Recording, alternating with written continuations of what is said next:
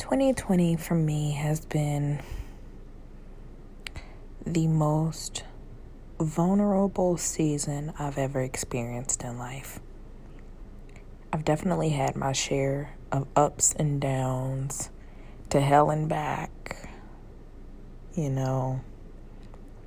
disappointments and joys in life, but nothing could truly compare to the outcome of how the first half of 2020 has come thus far, and we're just now about to hit May, so we're not even 6 months in, and I'll never forget the way that life has completely been a 180 for me.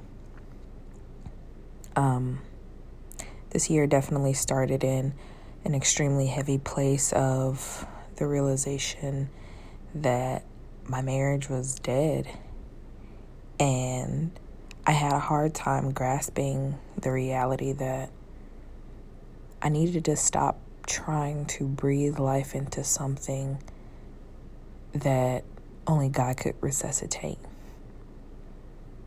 It's a hard pill to swallow throughout the process, because I constantly wanted everything to work. I constantly had that mind, God can fix it. But you also have to be cognizant of the reality that there are things that may not need to be fixed per God, which is why they're going the way that they're going.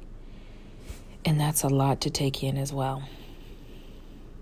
So all the way now at almost May 1st, I've been battling this process mentally and psychologically and emotionally,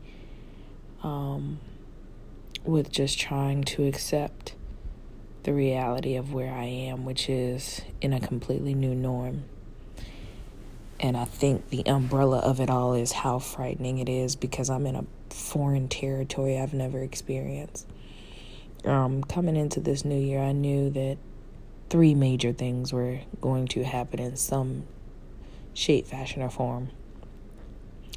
A new car, after having a really bad car accident, but by the grace of God, it did not affect me physically, so I was unharmed. A new home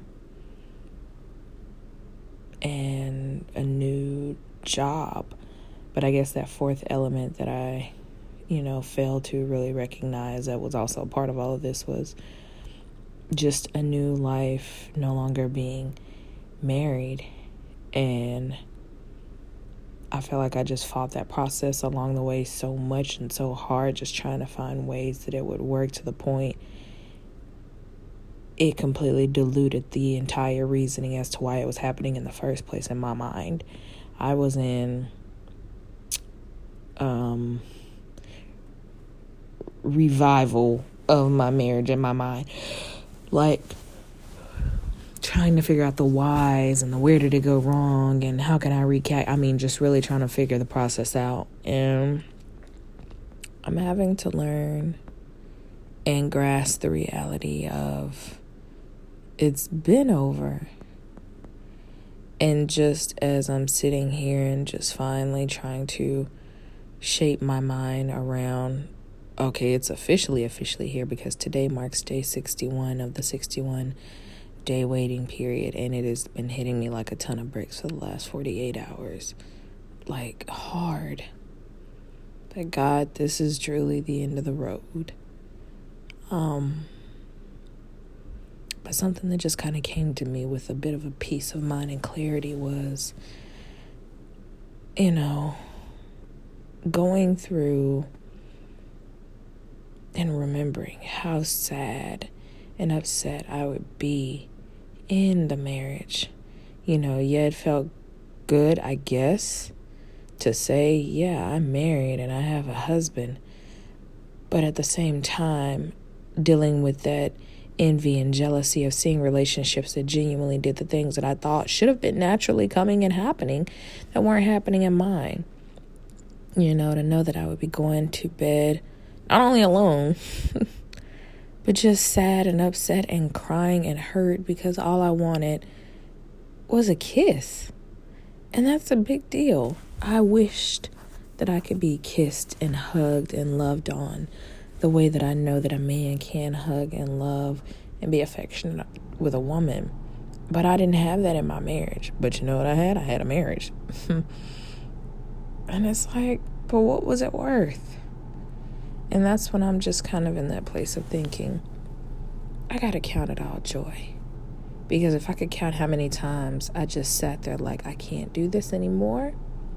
And somehow I kept doing it because I didn't know anything else. That's the issue. Not knowing anything else and just staying where you know it's familiar. That keeps you from going into the unknown. And it keeps you from taking that leap of faith. And it is, to say frightening is an understatement. I completely understand that. But for God to know his daughter and know it takes for me to really be pushed out of the nest, so to speak, in a lot of things for me to move forward, that's exactly what happened. You know,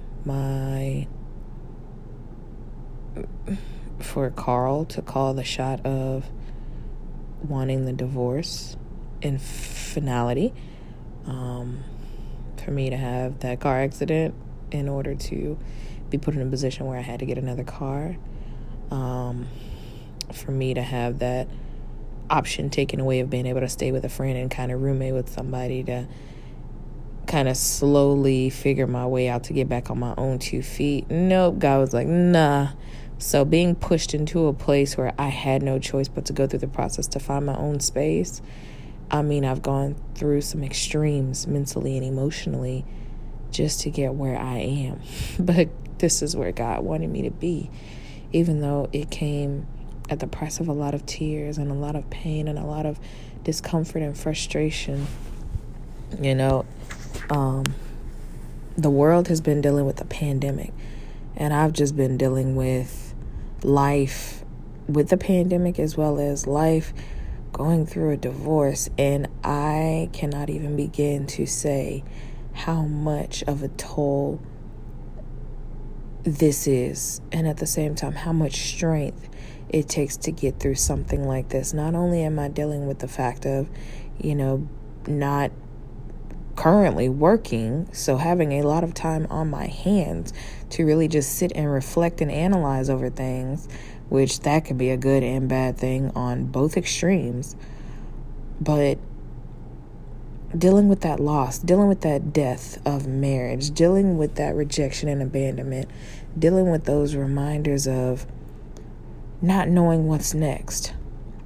This has been the hardest season of my life.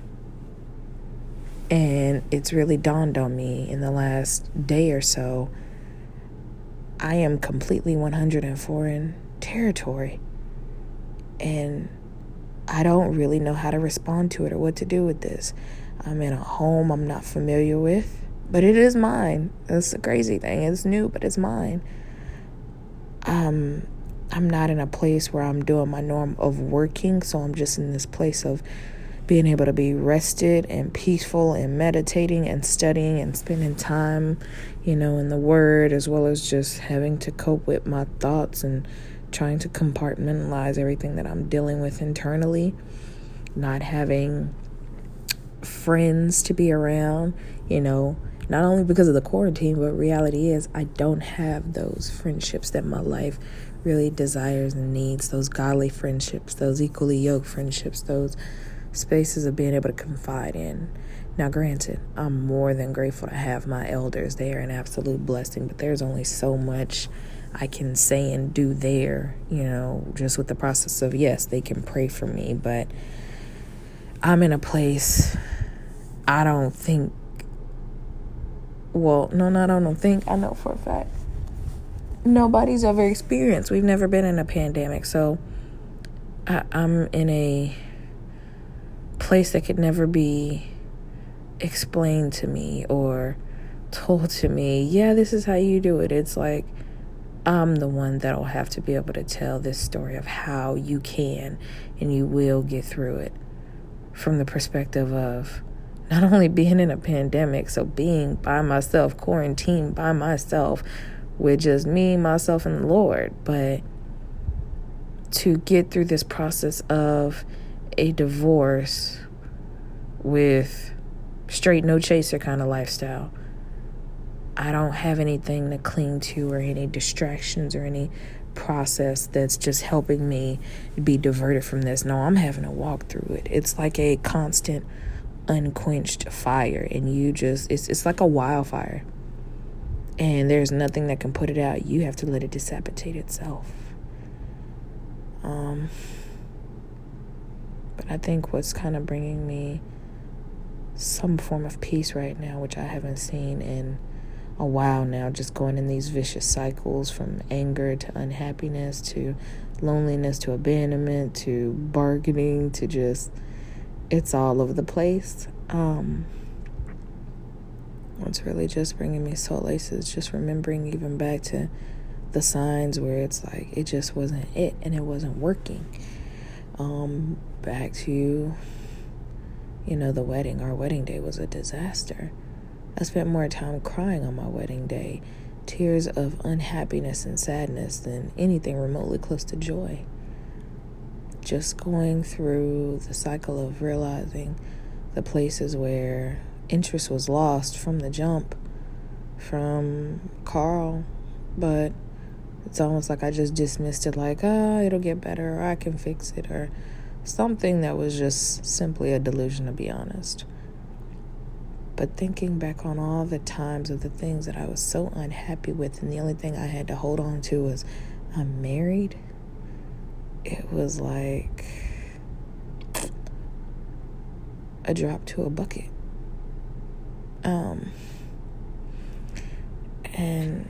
And I've just really been toiling with that, because I'm like, it's not like I want him back. It's not like I want to be back in that relationship, because I never want to be back in that place where I was.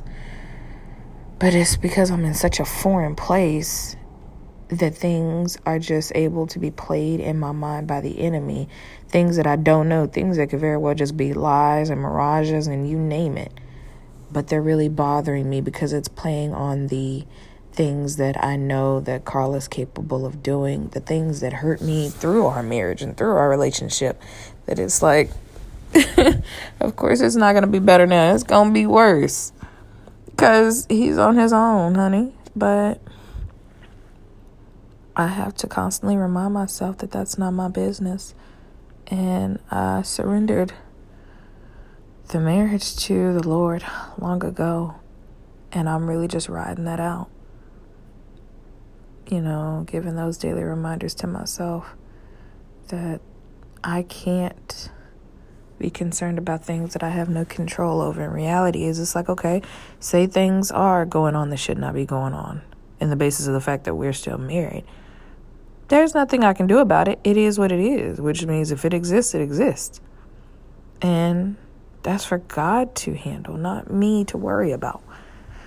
And that's a hard pill to swallow, but it is the reality that I have to remind myself. But I think what I will just really be meditating on, you know, following that scripture that tells me to meditate on things that are good, things that are noble, things that are just, things that are right, things that are pure and lovely and of good report. Just remembering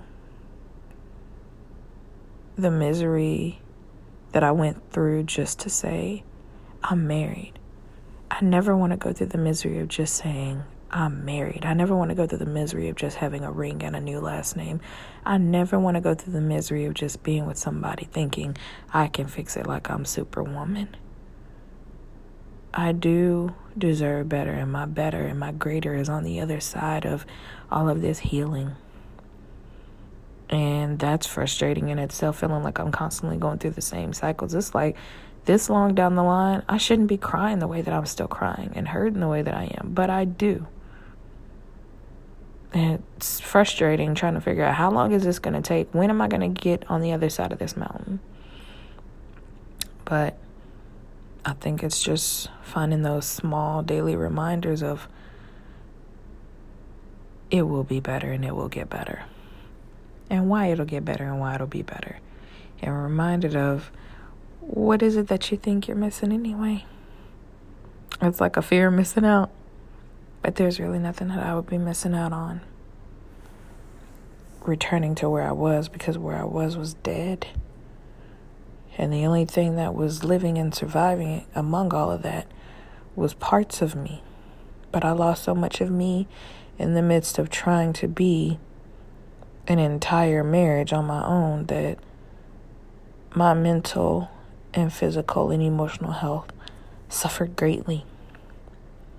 And I'm just in a rebuilding season. And I'm more than grateful to the Lord for even going through this process with me, because I could not be where I am today without the grace of God by any means.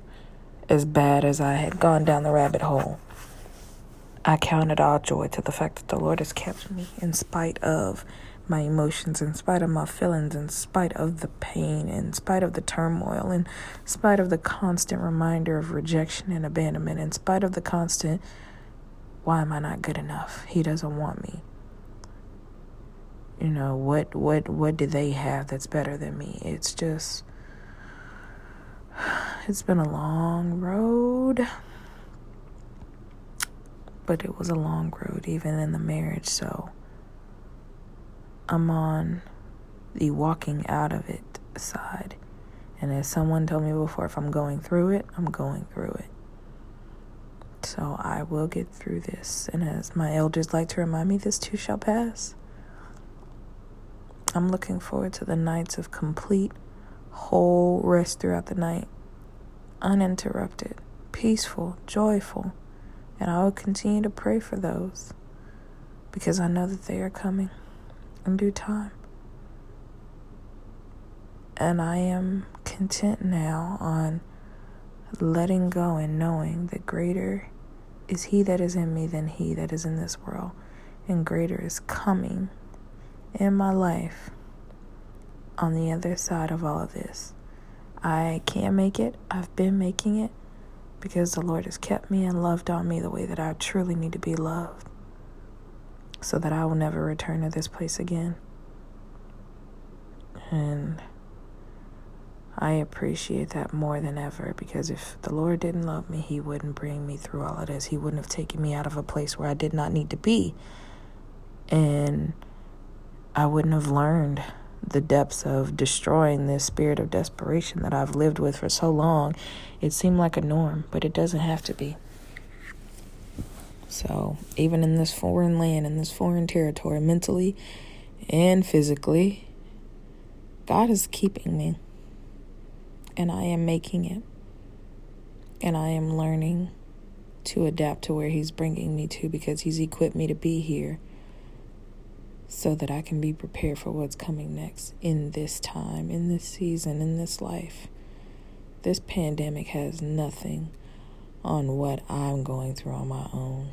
And one day I will tell my story to many who could never fathom it, of how I made it through.